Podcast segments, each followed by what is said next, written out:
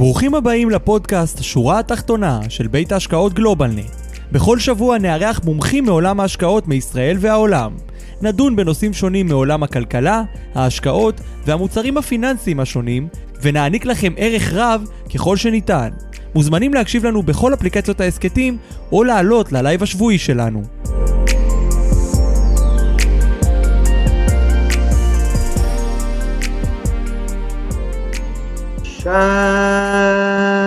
שלום לכולם וברוכים הבאים לשורה התחתונה וובינר ההשקעות של גלובלנט, הנושאים הבוערים בעולם הפיננסי. ברוכים הבאים לפרק מספר מאה וחמש עשרה, אני אורן דוברי, מנהל השיווק, ואנחנו כאן לפרק נוסף ומרתק בלייב מאנגליה. אנחנו כאן באנגליה השבוע, מתכוננים לסמינר שבו ארבעים אנשי מקצוע מגיעים לכאן, ללונדון, ואנחנו ניסע יחד לאוניברסיטת אוקספורד ונעשה סמינר מקצועי, נחבור לסמינר מקצועי במשך שלושה ימים באוניברסיטת אוקספורד, מאוד מאוד מעניין, סמינר עם מתכננים פיננסיים מכל הארץ שמגיעים כדי ללמוד קצת יותר טוב על עולם ההשקעות הפרטיות, private equity, קרנות אשראי ונדל"ן פה בבריטניה. אז אנחנו כאן כבר לפני, אני, אוהד, דן, ומחר הקבוצה מגיעה בבוקר, אז ברוכים הבאים. אנחנו כאן ביום שני בשעה שבע כמו תמיד, אצלי עדיין שמש. אנחנו כאן כל שבוע ביום שני בתוכנית שהמטרה שלה היא לתת לכם קצת מהידע והמידע על מה קורה עכשיו, מה חם בשווקים. אז היום יש לנו פרק מאוד מאוד מיוחד, אנחנו מארחים את דן ואת אוהד, דן דוברי, המייסד של גלובלנט ישראל, ואוהד וייגמן, יושב הראש. על לפרק קוראים איך ממשלת בריטניה מגנה על משקיעים מפני ירידות בשוק ההון. אני יודע, השם הזה גרם להרבה אנשים להתלהם, שאף ממשלה לא מגינה על משקיעים, וזה נכון, אבל הסקטור שאנחנו מתעסקים פה, פה בבריטניה, של הדיור הנתמך, הוא סקטור יוצא, יוצא דופן בצורה, שבה דרך חשיפה אליו אנחנו חושפים את עצמנו להסכמים ארוכי טווח צמודי מדד ממשלתיים, ולזה יש יתרון עצום כשאנחנו מחפשים היום בימים אלה את ההשקעות שיכולות להציע לנו תשואה שיוצאת דופן לרמת הסיכון. אז על זה אנחנו נדבר היום קצת יותר, על בריטניה, על הכלכלה, על ההסכמים האלה, למה בכלל ממשלת בריטניה רוצה כסף זר שייכנס ולתת לו הסכמים צמודי מדד, למה הסיפור הזה הוא ווין ווין, למה אנחנו נמצאים פה בבריטניה. אז אני מקווה שהפרק היום ייתן לכם את כל התשובות. רגע לפני שנתחיל, כמו תמיד, חשוב לנו להדגיש, כי אין לראות בוובינר תחליף לייעוץ או שיווק פנסיוני או שיווק השקעות שמותאם לצרכי הלקוח, או ייעוץ מס, או המלצה בנוגע לכדאיות השקעה במוצר פנסיוני או פיננסי, או הזמנה לביצוע פעולה כזו או אחרת. המידע הוא לידיעה ואינו מהווה תחליף לייעוץ המתחשב בנתונים או בצרכים המיוחדים של כל אדם וכל משפחה. בשביל זה אנחנו מזמינים אתכם להיות בקשר איתנו, או עם איש מקצוע אה, אה, אחר שיכול להסתכל על הנתונים שלכם ולקבל החלטה מושכלת יחד איתכם. אז ברוכים הבאים לפרק מאה וחמש עשרה. רגע לפני שנתחיל, בואו נדבר קצת על חודש אה, אה, יולי. ביולי אנחנו, אה, סליחה, על אוגוסט, יולי כבר נגמר. ביולי אנחנו נפתח כאן עם טדי לין, מנכ"ל גלובלנט גמל, ואנחנו נדבר על עצות להתמודדות עם הסערה בשווקים. בשמיני לאוגוסט, אנחנו כאן עם עורך דין, רואה חשבון אוהד בוגנים ויוסי שי, מנהל טרסט, אה, על ההטבות והמיסים שלא הכרתם בהשקעות בנדל"ן. שבוע לאחר מכן אנחנו עם דוקטור בועז ברק, איך מקטינים סיכון במניות בעזרת בינה מלאכותית. שימו לב, פרק מאוד מאוד מעניין, החיבור בין בינה מלאכותית, להקטין את הסיכון בהשקעה במניות, פרק מאוד מעניין שיהיה לנו ב-חמישה עשר לאוגוסט. עשרים ושניים לאוגוסט, אוהד וייגמן יהיה כאן בפרק מיוחד, איך להכין את תיק ההשקעות שלנו לקראת ולאחר הפרישה. ואנחנו נסיים עם דוקטור אריה חייז, שממש לפני שבועיים, אם אני לא טועה, התארח כאן בפעם הראשונה, ואנחנו נדבר על בלוקצ'יין ומטבעות קריפטוגרפיים, פרק על כל העולם הזה של הבלוקצ'יין ומטבעות הקריפטו. אז יש לנו חודש אוגוסט עמוס במיוחד, קיץ עמוס במיוחד, מלא בתוכן טוב ואיכותי, שאנחנו מקווים שיהיה לכם נחמד. אז בואו נתחיל, בואו נבקש מדן ואוהד לעלות מהמשרד בלונדון. ערב טוב, אוהד ודן, בואו תעלו אלינו. שלום שלום, ערב טוב, מה נשמע? ערב טוב לכולם. בסדר גמור, ערב טוב, מה העניינים? בסדר גמור, אתה יודע, אני שמח uh, לשוב uh, לאנגליה. Uh, אני פה תמיד uh, מגיע, זה תענוג uh, להגיע ולראות את ההתפתחות של העסק uh, של גלובלנט גם, uh, גם בחו"ל. Uh, כמו שאמרת, אנחנו פה uh, הפעם מארחים עוד קבוצה, וזה כבר הופך להיות מסורת, מסורת מאוד מאוד מאוד חשובה של קבוצת uh, גלובלנט, להביא אנשי מקצוע, וכאגב לא רק מישראל, מגיעים אלינו עוד אנשי מקצוע מרחבי העולם, לבוא וללמוד. Uh, סך הכל התחום הזה, הנושא של השקעות אלטרנטיביות הוא חם מאוד בכל העולם, וכל העולם מגדיל מאוד את ה... חלק הזה בתיקים, וכולם מאוד מאוד מתעניינים בתחום הזה, ולכן כל פעם אנחנו גם רואים מסמינר לסמינר, שהנושאים גם הופכים להיות הרבה הרבה יותר, אני חושב, עמוקים, וזה באמת זכות גדולה עבורנו, לבוא לפה כל פעם מחדש. אין ספק. דן, איך זה בשבילך שמגיעים ארבעים וחמישה אנשי מקצוע מישראל אליך הביתה? Uh, לא כל ארבעים וחמישה מגיעים אליי הביתה, אבל אם אפשר, אם אתה כבר סופר את אנגליה כבית שלי, אז uh, uh, בהחלט ل- זה... לזה התכוונתי.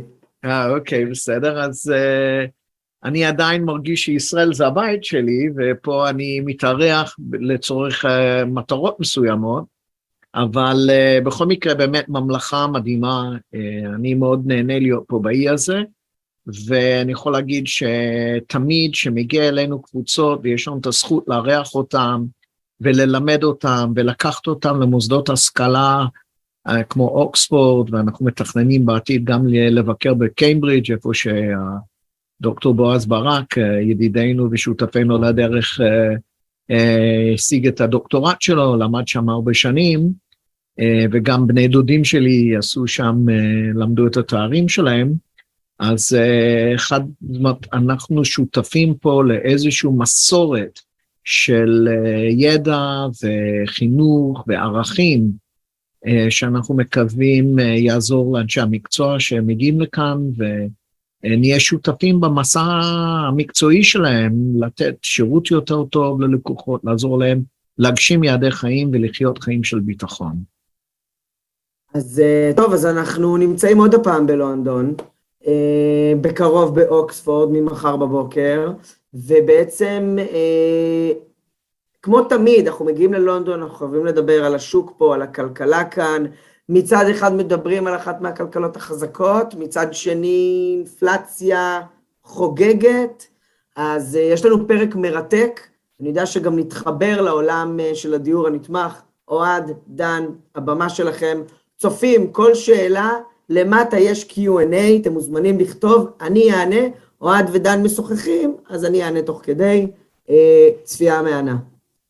טוב, תודה רבה אורן, ושוב תודה על הרוח. כמו שאמרת, קצת אנחנו מדברים על הכלכלה, אנחנו כל וובינר מדברים על הכלכלה העולמית, על נושא האינפלציה וכמובן המשמעות של עליית הריבית.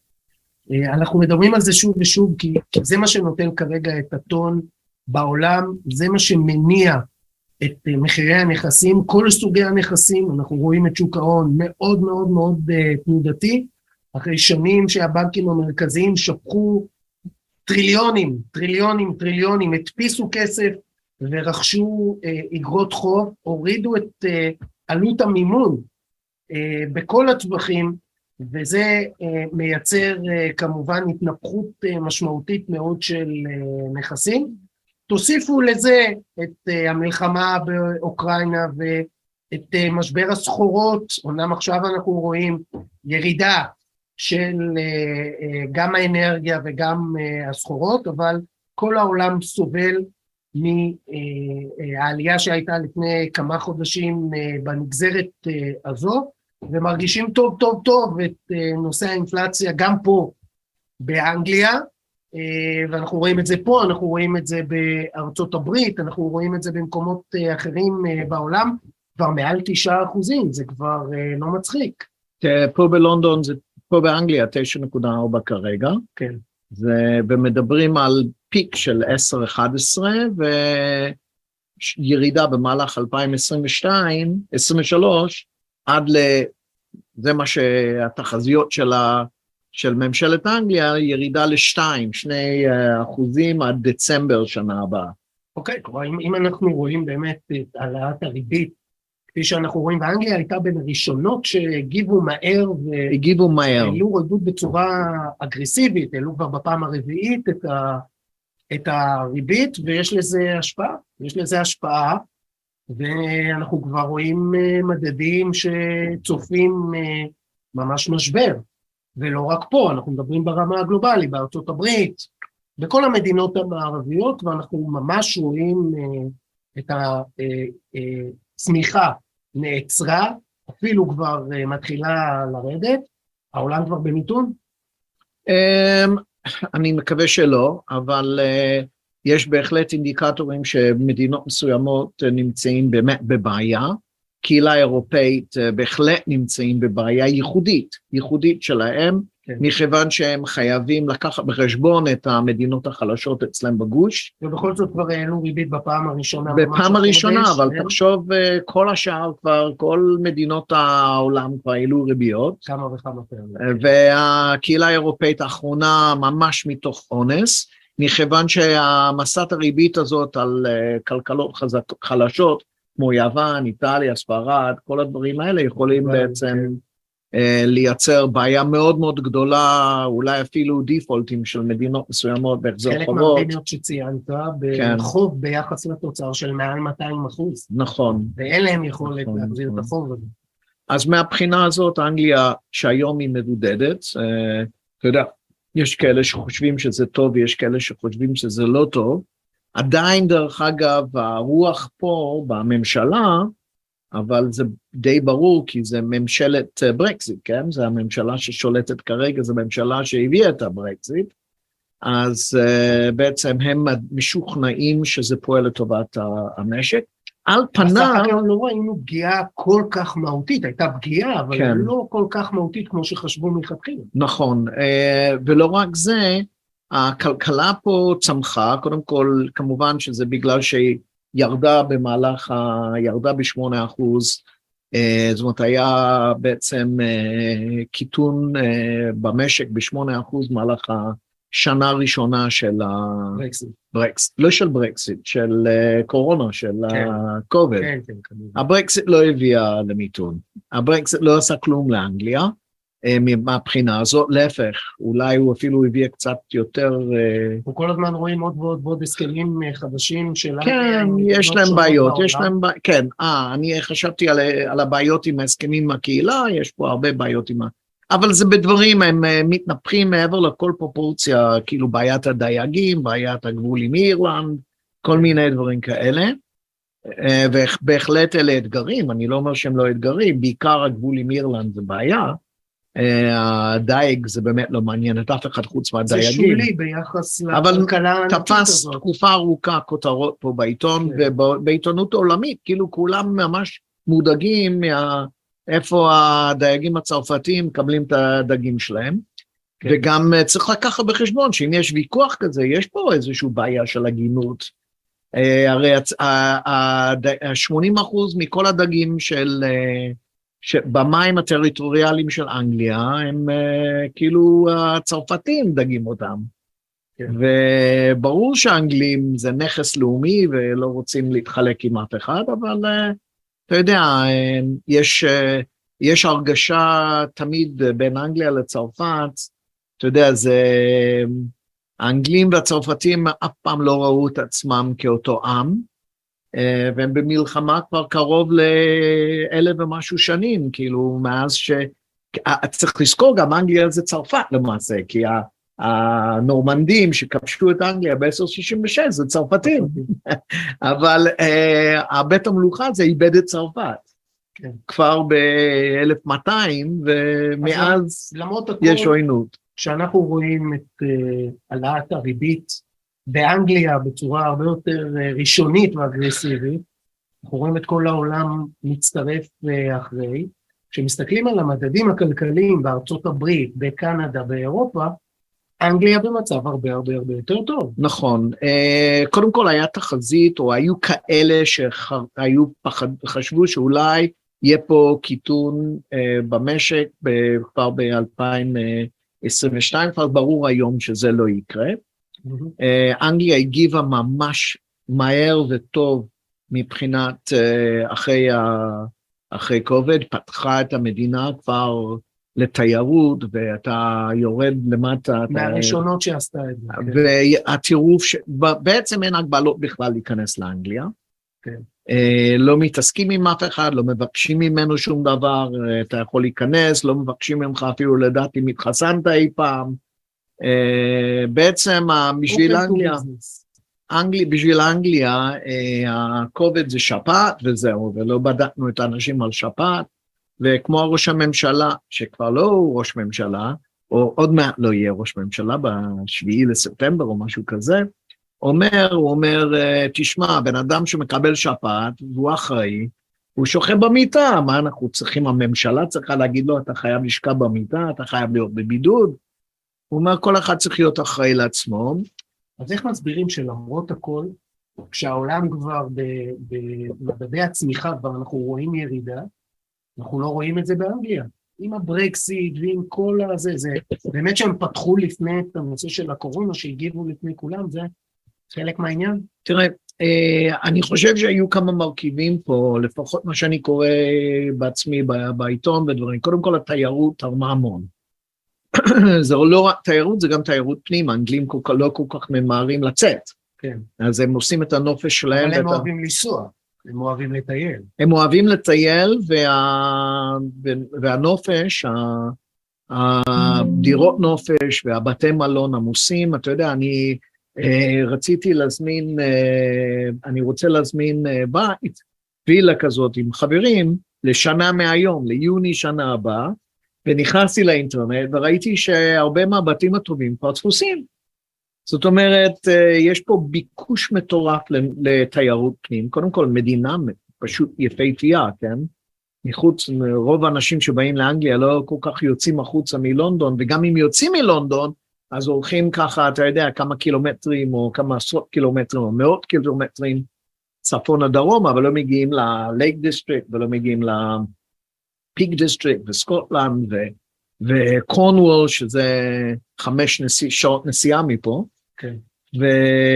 אבל האזור פשוט הוא, הוא משוגע מבחינת יופי, לא נופל מאף אחד, אף אחד מהמקומות הכי יפים באירופה, והאנגלים מרגישים, האנגלים בעצמם מרגישים בשביל מה כל הבלגן בשדה התעופה. זה תורם לכלכלה. זה תורם לכלכלה, והכניסה של האנגלים היא, היא מטורפת, ואנגליה גם הצליחה למנוע מה, מהגירה הלא טובה להגיע לפה.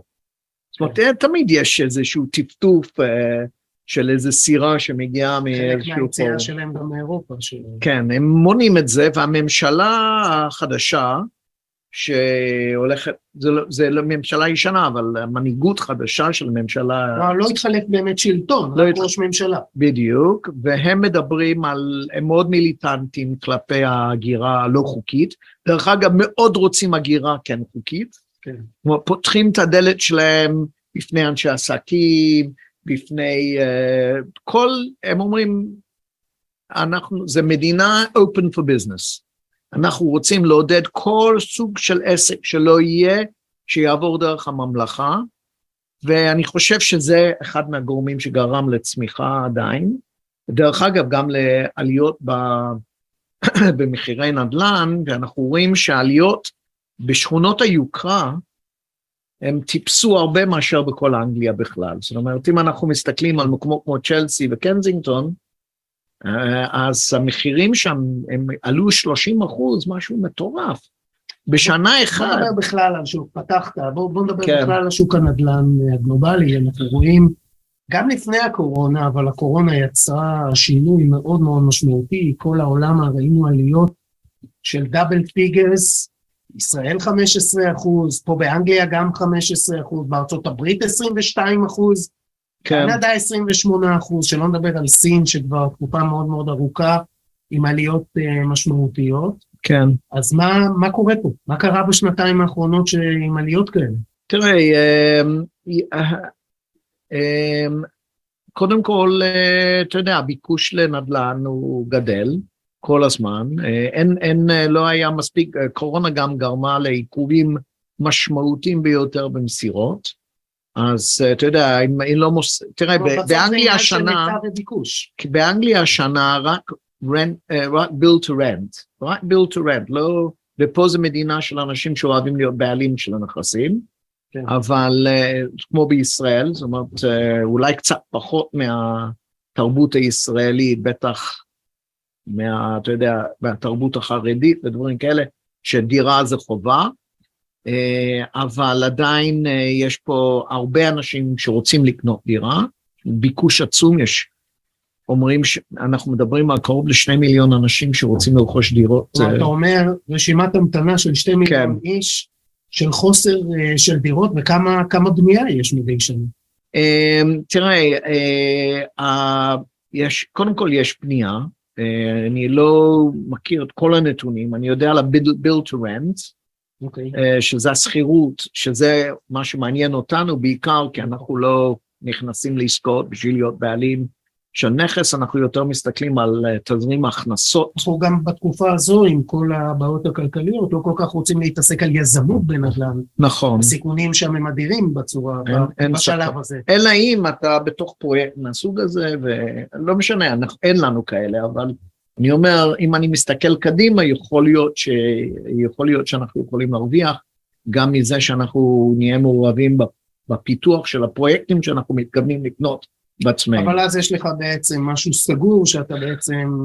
עדיין, יש כן, לך ביקוש עדיין, קשיח לאותם נכסים. נכון, נכון, יש ביקוש... יש סיכון ביקוש, היזמות פה הוא אפסי. תראה, יש פה הזדמנויות, אין ספק שאני חושב שאתה רואה בכל תקופה של יש, שיש בו קושי, אז נוצרים הזדמנויות. אבל בוא נדבר על ה-build to rent בכלל, מדברים באנגליה על מסירות השנה, מסירות to build to rent של קרוב ל-מאתיים וחמישים אלף דירות, מאתיים וחמישים אלף דירות שהן מיועדות להשכרה בלבד. שמיועדות להשכרה בלבד.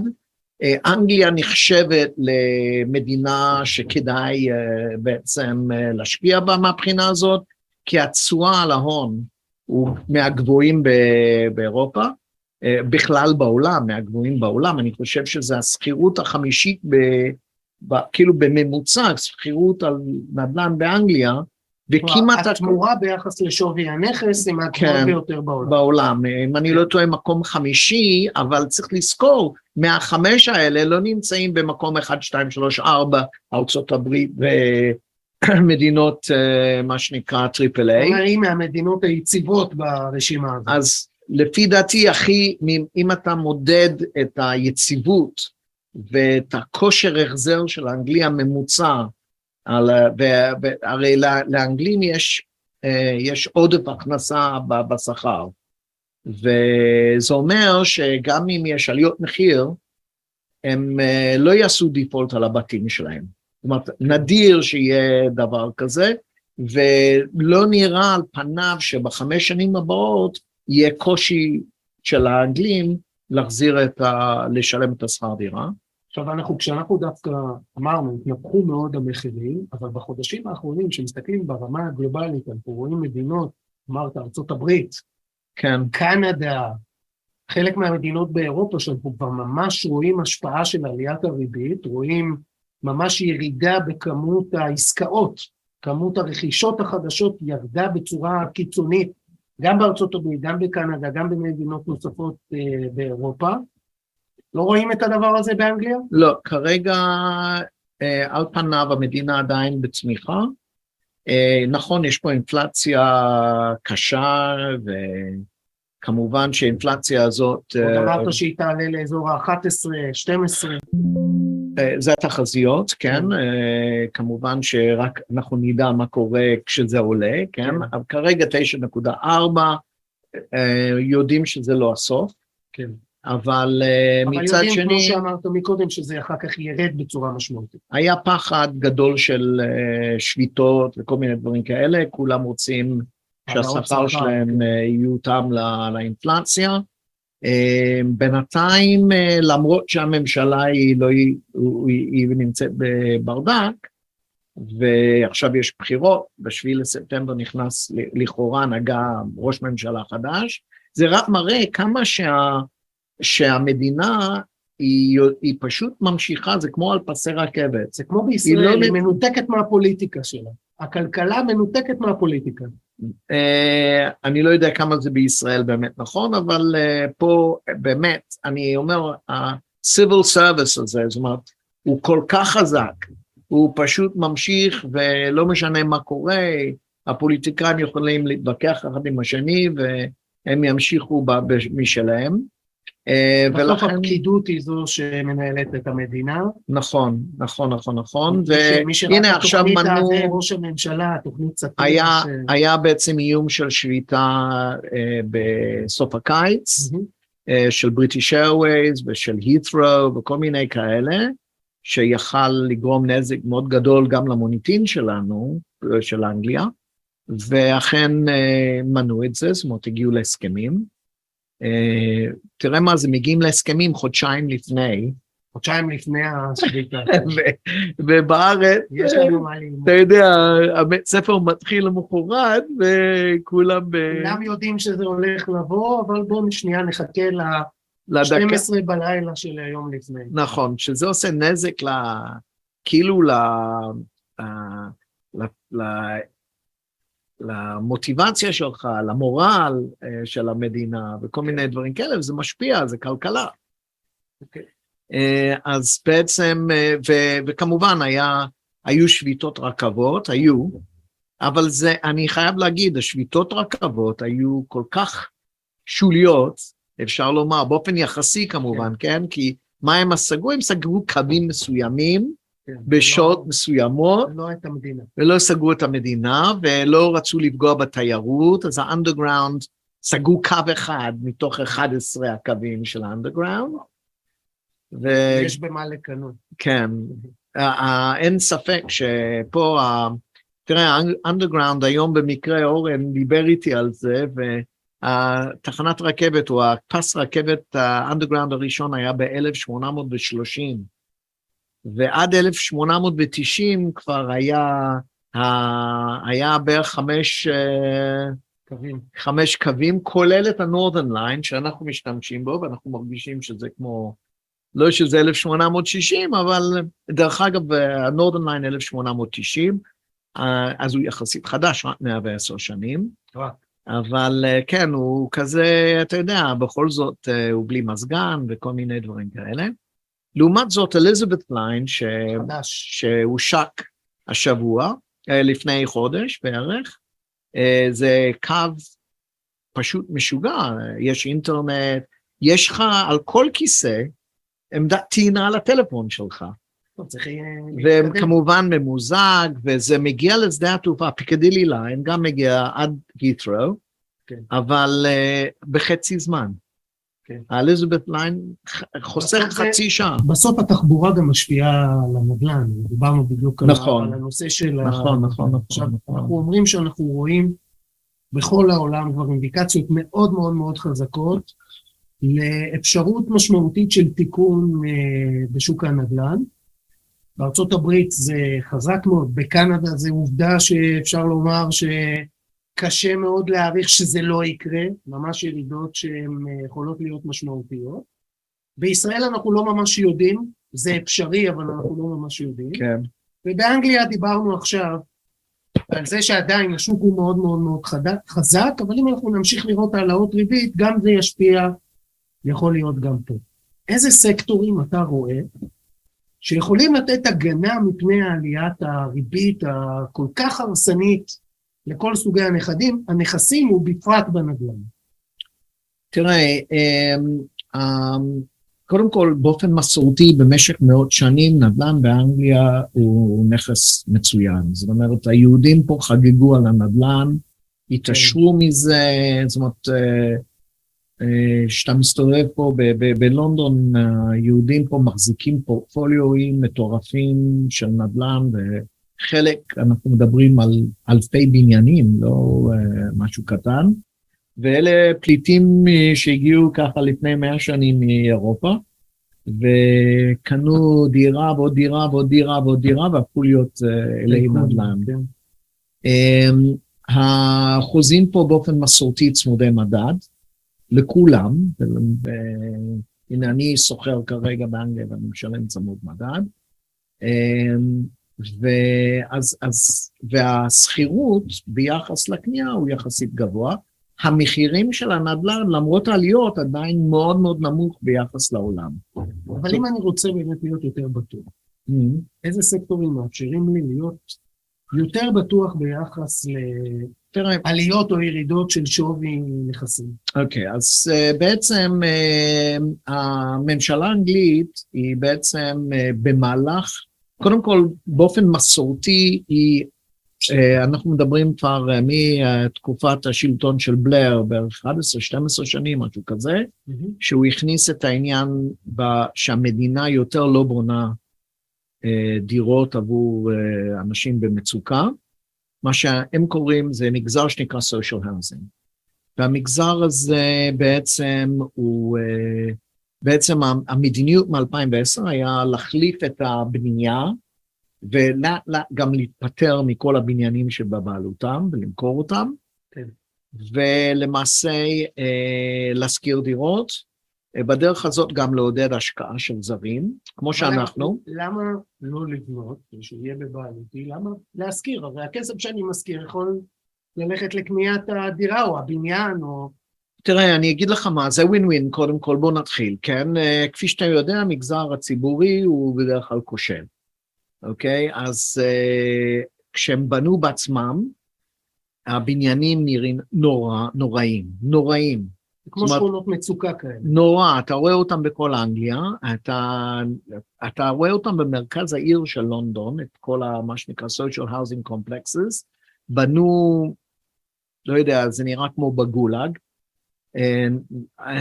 וכמובן שמו את כל המסכנים ביחד בבניין עם, באיכות בנייה הכי נמוך שאפשר, כי צריך לזכור, מוכרים למדינה, אז הוא מקסימום רווח, הרבה שחיתות, הרבה כנראה שוחד, כנראה.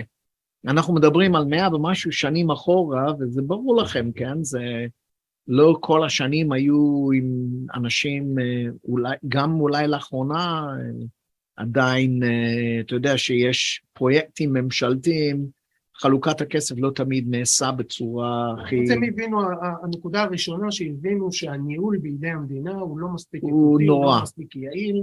וגם הייתה מדיניות של לקחת את האוכלוסיות החלשות האלה ולערבב אותן בתוך הקהילה, ולא לשים, לא לקנות... לא כמו עד לפני שלוש עשרה שתים עשרה שנים. וה-social housing הזה, דרך אגב, חוזר חזרה לציבור היום, מוכרים אותם. אוקיי. אז, ומוכרים אותם במחירים מאוד סבירים לזוגות צעירים, ועושים שם שיפוצים, הופכים את זה, נכון, הבניין הוא לא בניין במיוחד מדהים, אבל בואו נהיה כנים, אתה... אנחנו מפריטים גם את הבניינים הקיימים. אתה זוג צעיר, אוקיי? ואתה רוצה לגור במרכז העיר.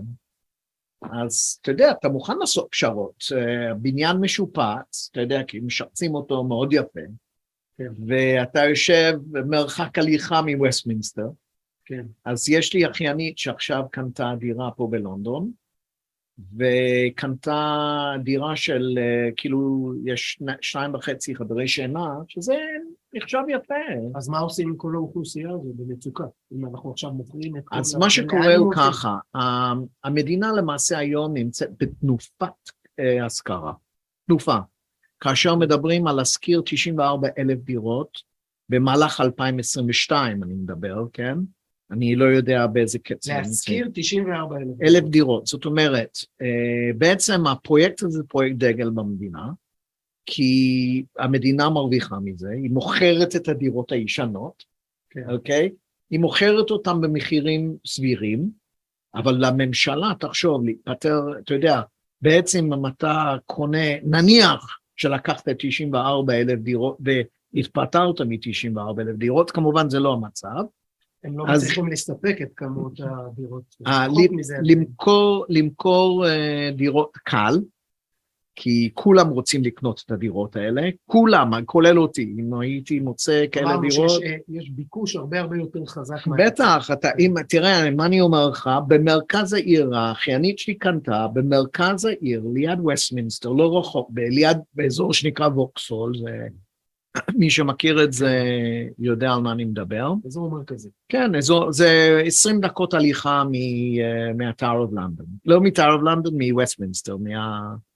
מווסטמינסטר אבי וכל מיני דברים כאלה, דירה, והיא שילמה, משלמת עליו שלוש מאות ושלושים אלף פאונדס. עכשיו, אין, מי חולם על דבר כזה בישראל? מרכז תל אביב לקנות ב-שלוש מאות ושלושים, זה בערך, אנחנו מדברים על מיליון מאתיים, מיליון שלוש מאות. כן. אנחנו לא חושבים שבמרכז תל אביב אפשר, כמה חדרים? שתיים וחצי, אפילו לא שתיים וחצי. לא, שתיים וחצי חדרי שינה. אפילו לא חדר תוכל להשיג בתל אביב דבר. כן, החדרים קטנים, אני חייב להודות, אבל לא משנה, אנחנו במרכז עיר, וכל זוג צעיר חולם להיות שם. אוקיי. אז ההיצע קיים, וכשמוכרים גם, המדינה מרוויחה כל ה-שלוש מאות אלף פאונד האלה, ו... ומזכירה ב-עשרים שלושים, אז אתה יודע... איך זה טוב למשקיעים? איך משקיעים יכולים ליהנות מההזדמנות הזאת? תראה, קודם כל, הסחירות עם התחייבות ממשלתית היא חזקה. בוא נגיד ככה, ממשלת אנגליה עד היום, אתה יודע, היא עדיין אחת מהמדינות היחידות בעולם שמדורג טריפל-A. זאת אומרת, כושר ההחזר שלה יוצא מן הכלל, הגירעון שלה... שטריפל-איי אמיתי, כן? אמיתי, גירעון שלה... גם בארצות הברית שעדיין טריפל-איי, אנחנו רואים חוב ביחס לתוצר של כמעט מאה שמונים אחוז. נכון, אבל עדיין אני חושב שארצות הברית תחזיר את הרחובות שלה, כן?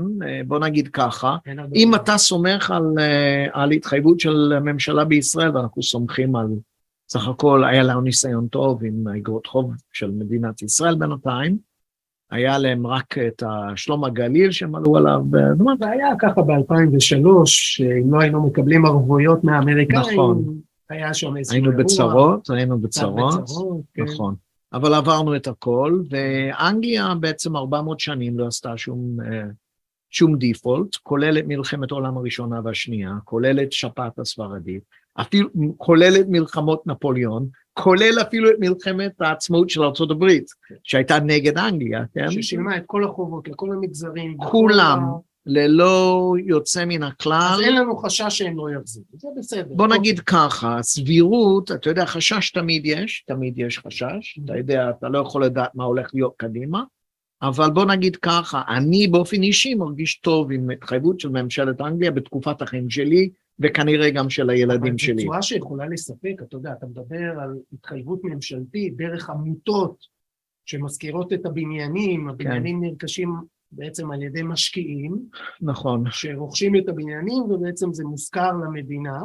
נכון. עכשיו, זה, אתה יודע, אפשר לזה, זה משהו, זה המדינה. למה, למה לה לשלם כל כך הרבה?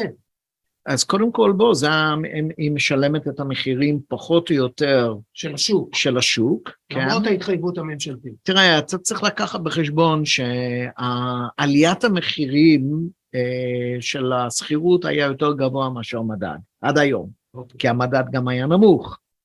אז כאילו הם קיבלו גם הטבה, המדינה, כי זה חוזה סחירות ארוך טווח ל-עשרים שנה. עשרים שנה. כן. מינימום, מינימום. אנחנו מקימים בארצות הברית, הכי הרבה זה חמש שנים. אז באנגליה הם נותנים חוזים ל-עשרים שנה, הם אחראים גם על התחזוקה, והם, צריך להבדיל. כלומר, העירייה המקומית היא זו שמחזיקה את הבתים. הבתים האלה מיועדים לכל מיני, כשאנחנו מדברים על הכל, אז אתה יודע, כל ה-social housing, אז יש גם לפליטים וכל מיני דברים כאלה. אנחנו, אנחנו באופן, כאילו הפעילות שלנו בחברה היא רק ל-supported living, רק לנכים. אז אנחנו מתעסקים... או בעלי מוגבליות, נכים... נכון, נכון. שלושים אחוז שכלית או מוגבלית פיזית. נכון. למה דווקא האוכלוסייה הזו? למה האוכלוסייה הזו יותר יציבה מהומלסים? תראה, קודם כל, אחד מהסיבות זה שאנחנו מקבלים מאה אחוז מהכסף מהמדינה, ההתחייבות היא מהמדינה ישירות, התקציב מגיע מתקציב המדינה ולא של העירייה. העירייה רק... הוא עובר אבל דרך העמותה. הוא עובר דרך עמותה, כן. אבל בשביל זה, דרך אגב, הדירוג של החוזים, של חוזי שכירות, היום זה בערך A פלוס ולא טריפל-A, כן? רק בגלל שזה עובר דרך העמותה. בגלל שזה עובר דרך עמותה, בדיוק. אבל האופי, ההסכם שכירות הזה הוא כך ש... אנחנו יכולים להסתכל עליו אפילו כאיגרת חוב, ולא כהסכם שכירות. למה? כי אין לך תחזוקה. בממשלה... בדיוק, אנחנו לא אחראים לאכלוס. זאת אומרת, אם כן או לא הדירה מלאה, זה לא מעניין אותנו. מעניין אותנו, אבל ברמה של עניין חיצוני, בשביל להגיש דוחות ל... זה בעצם לא עסקה נדל"ן. בעצם בעבור המשקיע, אומנם יש פה בית, כלומר זה מגובה נכסים, באופן מלא, המשקיע הוא זה שמחזיק את הנכסים, הקרן היא זו שמחזיקה את כל הנכסים, אבל הוא רואה עסקה פיננסית ל-עשרים שנה. נכון. תראה, אנחנו צריכים לזכור שבעצם כשמודדים את הערך של הנכסים האלה, מודדים אותם על, ה- על שיעורי הריבית כמו איגרת חוב ולא על ערך הנכס כל כך. זאת אומרת, זה שילוב של השתיים, אבל... כלומר, כאשר... הערכת השווי של הנכסים היא לאו דווקא קשורה לנכסים מסביב, אלא יותר ההסכם הזה. נכון. הסכם השכירות. כי אם יש לי הסכם שכירות, מגובה על ידי המדינה, צמוד למדד במשך עשרים שנה. אה, צמוד למדד גם. צמוד למדד תמיד, לפחות. אה, כן. סליחה. צמוד אז למדד. צמוד למדד. זה כבר שינוי משמעותי. כן, והמדד תשע נקודה ארבע כרגע, אנחנו יושבים על נכס מדהים. כמובן שאנחנו נכנסנו לעולם הזה, היינו צנועים, לא חשבנו בכלל על פוטנציאל כזה, גם לא ידענו שמחיר הנדל"ן הולך לעלות ב-חמישה עשר אחוז בתקופה הזאת, זאת אומרת, אנחנו הרווחנו, ועוד הרווחנו גם מהמטבע, כן, שלא נדבר על זה, כי השקל התחזק לעומת הפאונד, היה... אבל כשאנחנו מסתכלים על הקרנות האלה, אנחנו רואים באמת את, ה... את הרווח העצום שהאינפלציה, נתנה באמת, כי כמו שאתה אומר, החוזים האלה צמודי מדד, אז האינפלציה פה די מתגלגלת, כל חוזה שמתחדש מדי שנה, נכון. תשע נקודה ארבע אחוז, זה מאוד משמעותי ברמת הקרן, אבל לא ראינו באמת את עליית הנכסים משפיעה. מה זה אומר? זה אומר שגם לא נראה את הירידה, אם תהיה ירידה, זה גם לא ישפיע? נכון. כי בעצם, כמו שאמרת, מעריך השווי, או אותו בן אדם שעושה את evaluation. עכשיו, מי שעושה את evaluation זה הקרן, הרגולטור לא אנחנו, okay. לפי שיטת ערך הוגן, זאת אומרת, הוא עושה מכרזים, מביא... יש מעריכי שווי ספציפיים. נכון, שהם לא רלוונטיים, הם לא...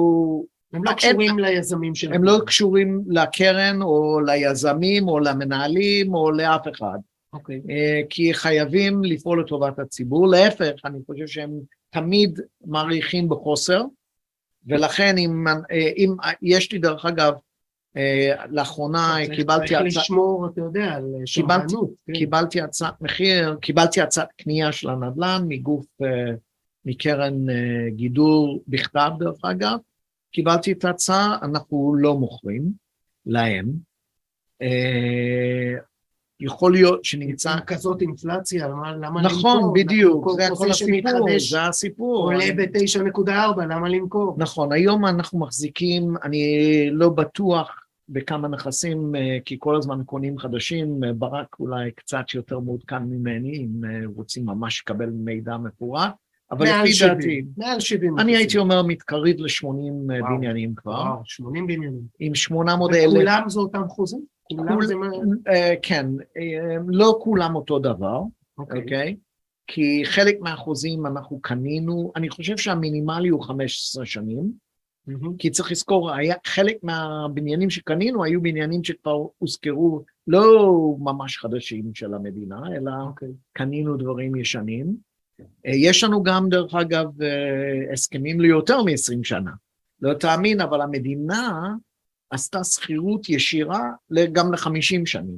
כלומר, יש לך גם הסכמים ישירות עם המדינה, נכון, ללא עמותה בתהליך נכון. הזה, וגם עם הסכמים עם עמותות שונות שמקבלות את התקציב נכון, מהמדינה. נכון, נכון. זה נעשה בגלל שהמדינה בלחץ בתקופת הקורונה, ולא, ופשוט רצו לגמור עסקות מהר, ולכן הם נתנו חוזה, אבל זה נדיר, בואו, אין לנו הרבה, יש לנו בודדים כאלה. לא, זה משמעותי, אתה יודע, המשקיע שעכשיו שומע ושוקל עם להשקיע בדבר כזה. כן, אבל הממוצע אצלנו, אחרי הכל, שאנחנו לוקחים את הכל, הוא עשרים, תשע עשרה נקודה שבע שנים, עדיין נשאר לשלם.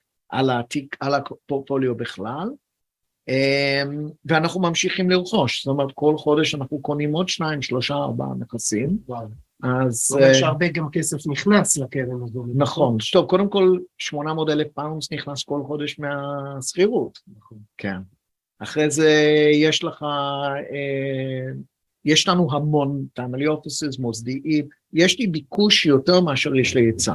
בוא נגיד בצורה כזאת, תמובין, אנחנו נותנים עדיפות לריטייל, הלקוחות שלנו, כי לזה אנחנו הקמנו את הקרן, בשביל לשנות את החיים, ואין ספק שזה קרן. זה כבר מעל ארבעים וחמש קרנות, זה תתי קרנות. כן. מעל ארבעים וחמש קרנות. טוב, זה אתה סופר את הקרנות, אני פחות סופר אותן, אבל כן, בעצם, יש לנו היום, לפי דעתי, משהו בסביבות עשרים וחמש, חברות בעם באנגליה שמחזיקים את הנדל"ן. וואו. אז uh, יש פה, יש פה, זה מאוד מאוד מעניין. עכשיו שאלה, האם, uh, כמה שאלות, אחד, האם אנגליה תעשה דיפולט?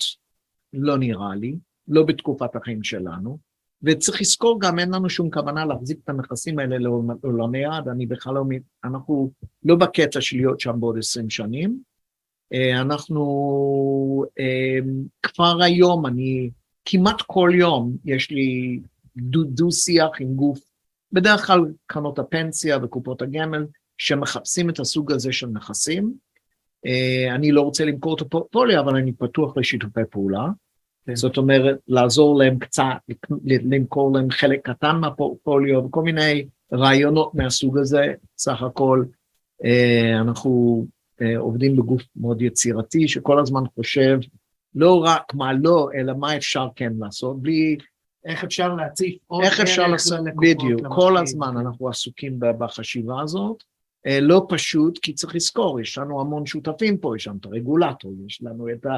אתה יודע, יש לנו מחוקקים, יש לנו חוקים, יש לנו מס הכנסה, יש לנו מע"מ, כל זה צריך לקחת בחשבון, ויש לנו גם זה, ויש לנו גם חברה ש...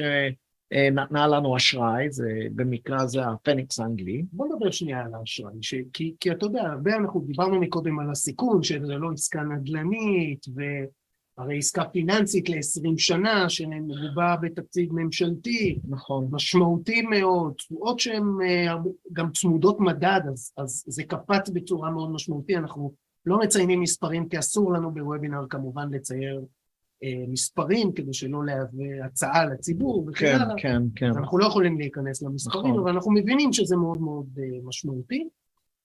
עכשיו כשאנחנו מדברים על עליות הריבית, חלק מהחשש של משקיעים נובע מהנושא הזה של המינוף, כי הרי אני קונה דירה בישראל לא פחות מ-חמישים, שבעים אחוז מינוף, מה? כן. עכשיו אנחנו רואים את ה... רוב המינוף היה צמוד לפריים, הריבית עולה, ואז יש חשש גדול שאנשים יפסיקו לשלם את ה, את העלות ואת ההלוואות, וזה כמובן אחד מהחששות הגדולים ביותר לשוק הנדל"ן, בריבית עולה. כן. אז מה, מה, גם פה זה נדל"ן, בסוף זה קונים נדל"ן. מה קורה בקרן? איזה מינוף יש בקרן? אז ככה, קודם כל חשוב לציין את ההסכם המינוף שאנחנו סגרנו, סגרנו אותו במאי שנה שעברה. אוקיי. אוקיי, כשהריביות היו מאוד נמוכות. ריבית משתנה, ריבית קבועה. אז אנחנו סגרנו בריבית קבועה. אנחנו בעצם סגרנו... ריבית קבועה, זה מאוד מאוד חשוב. כן. אנחנו סגרנו הסכם מאוד מעניין וייחודי, שכמובן היום אי אפשר להשיג אותו כבר, וקנינו, למעשה, אנחנו קיבלנו הסכם מסגרת, זאת אומרת, שנקרא מין מסגרת אשראי כזה, facility בדיוק, שמובטח לנו ריבית לשבע שנים בגובה של שלושה אחוז. כבר אנחנו עדיין בערכים הישנים. לא צמוד למדד, נכון, לא צמוד למדד. לא צמוד לא למדד, ולא לעליית ריבית, ולא... עכשיו, ניצלנו מתוך זה אולי שלושים מיליון, זאת אומרת, נשאר לי עוד שבעים מיליון פאונד, שאני אוכל לקנות עם זה נדל"ן. אז מה רמת המינוף שאנחנו מדברים, ברמת כל הקרן? כרגע רמת המינוף מאוד נמוך, פחות מ-עשרים אחוז לפי דעתי, אבל כן, ו... בוא נהיה כנים. ללא סיכון להעלאת ריבית בעצם. נכון, אנחנו אה, פשוט... אז אה, אתה מרוויח מהאינפלציה, אבל לא מפסיד מהריבית. נכון, אנחנו חשבנו שנרוויח גם יותר אה, קניות במינוף. אה, אנחנו היינו מאוד זהירים עם הסיפור הזה, גם היו לנו סיבות לעכב את זה, חשבנו כל מיני... חשבנו על האפשרות של למכור את הנדל"ן, ואז יותר טוב כמובן בלי המינוף. אז היה כל מיני דברים שקרו בדרך, שגרם לנו, בוא נגיד, לגרור רגליים קצת בנושא של ניצול. להיות הרבה יותר שמרנים. נכון. ברמת המינוף. נכון. עכשיו... ועכשיו אנחנו רואים כמה זה חשוב, מבחינת רמות הסיכון. נכון. זה, אנחנו עדיין, אנחנו לא חושבים שאנחנו, מותר לנו בקרן להיות חמישים אחוז במינוף. ואנחנו כרגע ב-עשרים. אין לנו כרגע למד, המדיניות או ה... ועדת ההשקעות או ועד המנהל של הקרן הזאת לא מתכוון לשנות את המדיניות בגדול, כן, להמשיך בקצב הזה בערך, עשרים, אולי להגיע ל-שלושים אחוז מינוף, אבל לא יותר מזה. שזה הרבה פחות מחצי ממה שנהוג בכלל בעולם הנדל"ן. תשמע, כשאני מדבר עם החברים שלי, הם עושים מינוף, סטנדרט זה שבעים אחוז, זאת אומרת, על כל שלוש שקל הם לוקחים שבע מהבנק. וואו. ואנחנו על כל שמונה שקל, על כל עשר שקל לוקחים שתיים מהבנק. אז זה הבדל... זה בריבית קבועה שלא משתנה בהתאם לעליית ריבית. שזה נכס, דרך אגב, החוזה עצמו הוא נכס שאפשר למכור. זאת אומרת, הוא משפיע על הערך של ההשקעה, וצריך לקחת בחשבון, או בענף שלנו, אנחנו לא עשינו הערכות שווי לנכסים כמעט. אולי... נב זה ה-Net Asset Value, הערך של הנכסים בקרן. בעצם איך, כן, בדיוק, איך זה עובד בכלל, צריך להבין. אוקיי, למעשה, כשאתה קונה משהו, מישהו צריך לקבוע לזה ערך. אותו דבר בקופות הגמל וכל הדברים האלה.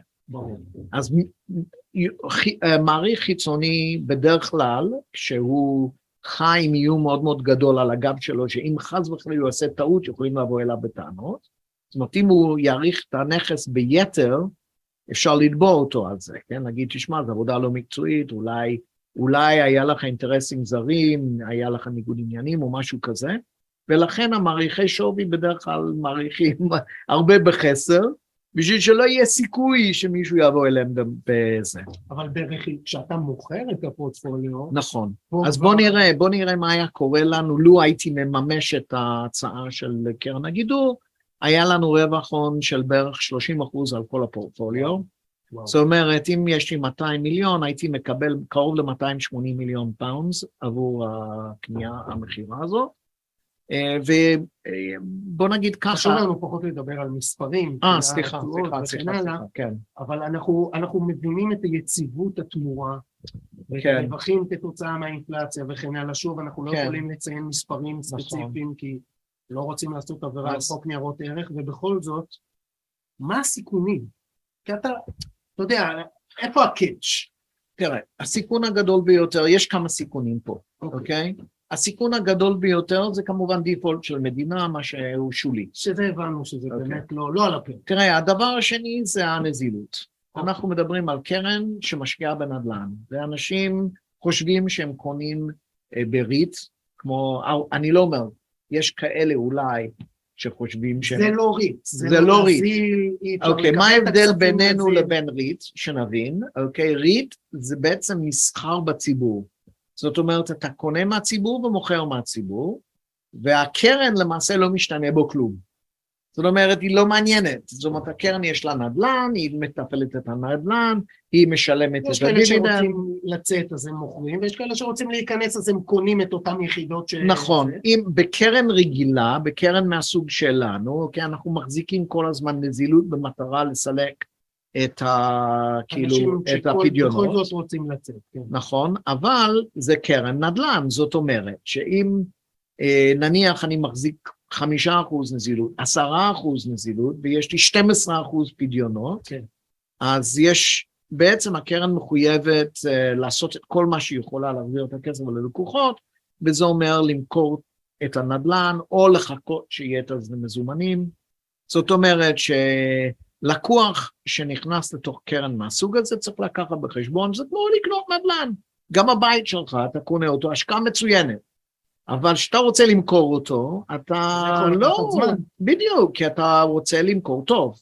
כן, ברור. עכשיו, סושיאל האוזינג כנראה הוא יותר קל למכור מאשר הבית שלך. ברור. אבל אפשר למכור אותו טוב רק בפורטפוליו ולא כנכס בודד. זאת אומרת, לי אין אינטרס למכור נכס אחד בשביל לסלק. זה אומר שהמשקיעים צריכים להבין שהם נכנסים לתקופה של לפחות חמש שנים. נכון. זה לא שיהיה אפשר בודדים לצאת או לשם במקרה חירום, אבל יש לזה עמלות פירעון. אנחנו כנראה ננזיל את הקרן הזאת לפני חמש שנים. ברור. וניעדה את הלקוחות, ומי שירצה יוכל למשך כסף, ומי שלא ירצה יוכל להמשיך ולעבור סיבוב עוד אחד, בדיוק. זה בעצם... הבאתי שגם הרבה מאוד משקיעים, משקיעים מכספי קופות הגמל שלהם, אז זה לא כסף שהם באמת צריכים מחר בבוקר. זה מתאים מאוד לחיסכון ארוך טווח, מהסוג הזה. אנשים שיש להם קרנות השתלמות, קופות גמל. מי שלא מתכנן לממש, ואומר, רגע, אני רוצה לא להיות בטירוף של שוק ההון. בדיוק, של עליות וירידות וגודנוס, אתה יודע, אתה קם בבוקר, פתאום אתה שווה חצי ממה היית שווה אתמול, זה לא נעים, זה הרגשה, בעיקר אם אתה בן אדם בגיל מתקדם. לקראת פרישה, אחרי פרישה. אז אתה, אתה יודע, מה הסיכוי, אתה יודע, אתה מתחיל לשאול את עצמך, זה מלחיץ. רגע, השוק יחזור לעצמו? כמה זמן ייקח לחזור לעצמו? עכשיו בואו נראה את השוק היפני. אנחנו מקבלים את השאלות מדי יום. אז אנחנו לא יודעים את זה. הרבה מנהלי תיקים אוהבים לספר לך, תשמע, שיהיה לך סבלנות, גם אם הוא יורד, הוא יעלה. זה לא סוג ההשקעות שמתאימות לאנשים מבוגרים. אני מדבר שוק ההון. בטח לא כל התיק. ובטח לא כל התיק. כי בואו נראה את יפן כדוגמה. אז ביפן לפני עשרים ומשהו שנים משהו נפל, ואם היה לך דולר אז היום יש לך עשרים וחמש סנט. כלומר עוד לא התאושש, רחוק מלהתאושש אחרי עשרים שנה. אחרי עשרים שנה, אז כמה אתה רוצה לחכות? בן אדם בגיל שמונים, מה? אתה מבין? הוא בשבילו זה, זה יכול להיות אסון. אז אנחנו מבינים שאנחנו חייבים לפזר את התיק ו... חייבים לפזר וחייבים להבין את ההשלכות של... תראה, זה trade-off, אתה צריך להבין. אוקיי? אתה נכנס לנדל"ן, אתה מאבד את הנזילות, אתה בשוק, תנודתיות. אבל לא כל הכסף שלי צריך להיות נזיל. נכון, נכון. כשאני מסתכל על כל הנכסים. נכון. כמה צריך להיות נזיל. ולכן מאוד חשוב לעשות, לא רק להשקיע, אלא לעשות תכנון. זאת אומרת, כשאתה יושב ומבין בעצם מה ההתחייבויות שלך, התחייבויות זה יעדי החיים שלך. אוקיי? מה אתה רוצה לעשות עם הכסף? אתה אומר שכן חלק מהכספים, הוא צריך שיהיו נזילים לטובת אותם התחייבויות. אתה אומר, תשמע, זה מיועד לילדים שלי חלקו, אז אתה יכול להיות יותר, בוא נגיד, טווח ארוך. עוד אפילו לילדים, מה שאני רוצה להעביר לדור הבא, זה אפשר לטווח יותר. אבל כשאתה מתחיל לדבר על מה אתה צריך לעשות, על מנת לקיים את עצמך מחר בבוקר, זה לא הכסף הזה. אז, או אתה צריך לבנות תוכנית עבודה ביחד עם איש מקצוע טוב, שיעזור לך להבין את ההשלכות, ויבנה לך מותאם לידי החיים אלוקציית נכסים, כי כל הכלים האלה, כל המוצרים האלה, או הפתרונות שאנחנו, זה כמו ארגז כלים, זה כמו קוביות בארגז כלים, אתה צריך להרכיב עכשיו פאזל.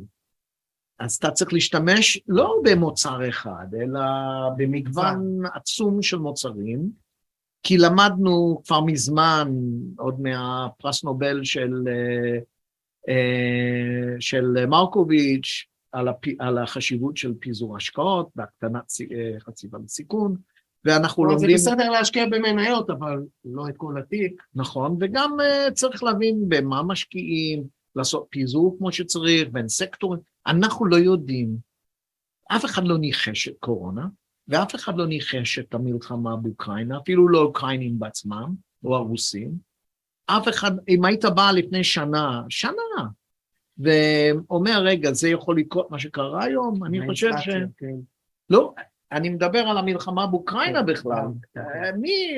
אני אומר לך, יש לי חברים באוקראינה, שאני מדבר איתם יום לפני הפלישה, והם לגמרי אומרים, עזוב אותך, זה משחקים פוליטיים, זה לא יקרה. זה לא יקרה, והנה זה קרה, גם הרוסים.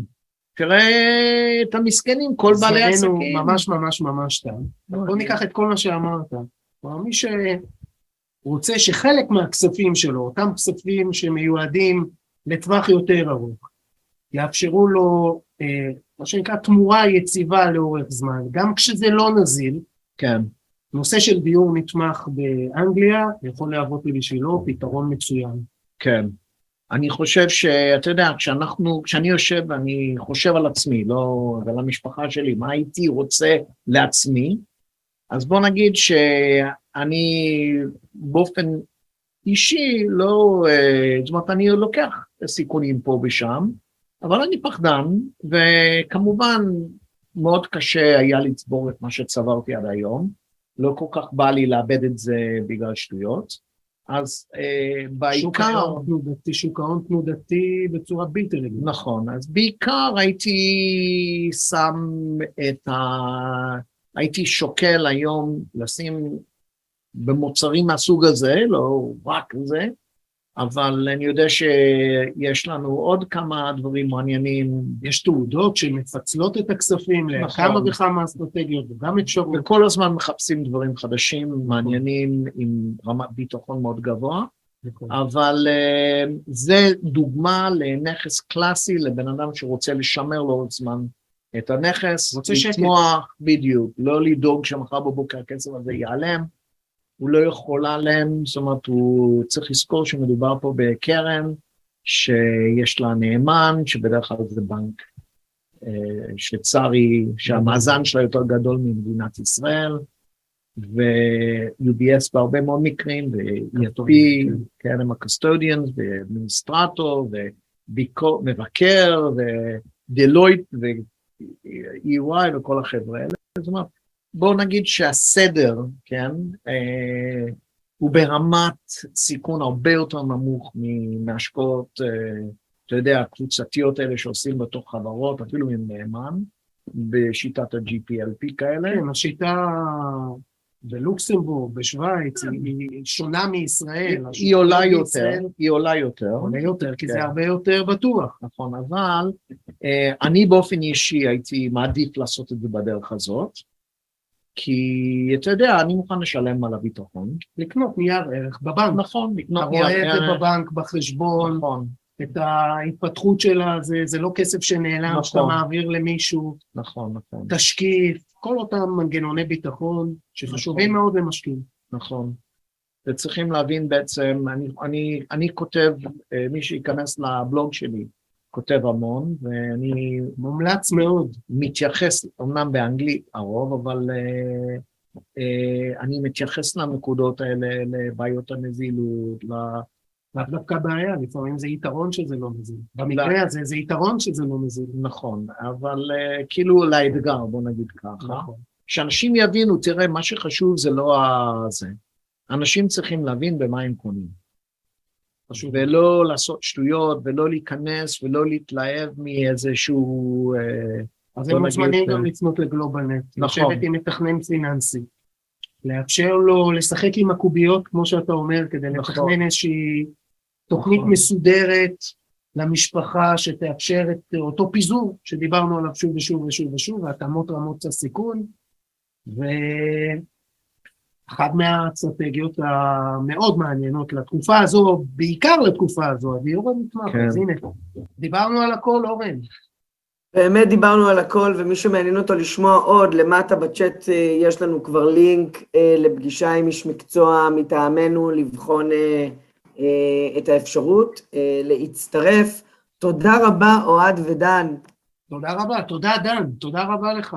אני מאוד אשמח, אם אני אוכל לעזור ולתרום, אתה יודע, בשבילי לשתף ידע ולנסות לעזור, זו זכות הכי גדולה שניתן לי, וברור, אין כזה דבר שאני לא אהיה פנוי לעזור, אז אני אשמח גם לאנשים באופן פרטי, אמנם אני היום ממעט לטפל במשפחות, אבל אתה יודע, תמיד זה היה הזכות הגדולה ביותר שניתנה לי, לשרת. תודה, תודה רבה לך על כל הידע שיתוף, ואנחנו אליך, אורן. תודה, תודה, תודה רבה לכם. כל טוב. ביי ביי.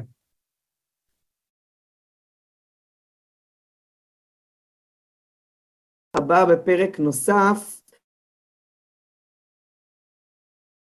מנכ"ל חברת גלובלנט גמל טדי לין, שבוע לאחר מכן, ההטבות והמיסים שלא הכרנו בהשקעות בנדל"ן, ועוד בהמשך אוגוסט, איך להקטין סיכון בהשקעה במניות דרך בינה מלאכותית, דוקטור בועז ברק, איך להכין את תיק ההשקעות שלנו לקראת ולאחר הפרישה, ואפילו נדבר בסוף החודש קצת על בלוקצ'יין ומטבעות קריפטוגרפיים, דוקטור אריה חייזי ייכנס לדבר איתנו על זה, אז כל זה במהלך חודש אוגוסט, אני מקווה שהפרק הזה היה לכם מעניין ופורה, ונתראה בפרק הבא של השורה התחתונה. כל טוב לכולם. כאן מגיע לסיומו עוד פרק מלא ערך של הפודקאסט, השורה התחתונה, מאת בית ההשקעות גלובלנט. תודה רבה שהייתם איתנו והזנתם לפרק. אתם מוזמנים לבקר אותנו באתר האינטרנט שלנו, גלובל נט איי אל נקודה קום, לעקוב אחרינו בעמוד הפייסבוק שלנו, GlobalNet Investment House, ולחוץ לייק כדי לעקוב אחרינו. כל הפרקים של השורה התחתונה זמינים בערוץ היוטיוב של גלובלנט. להתראות בפעם הבאה.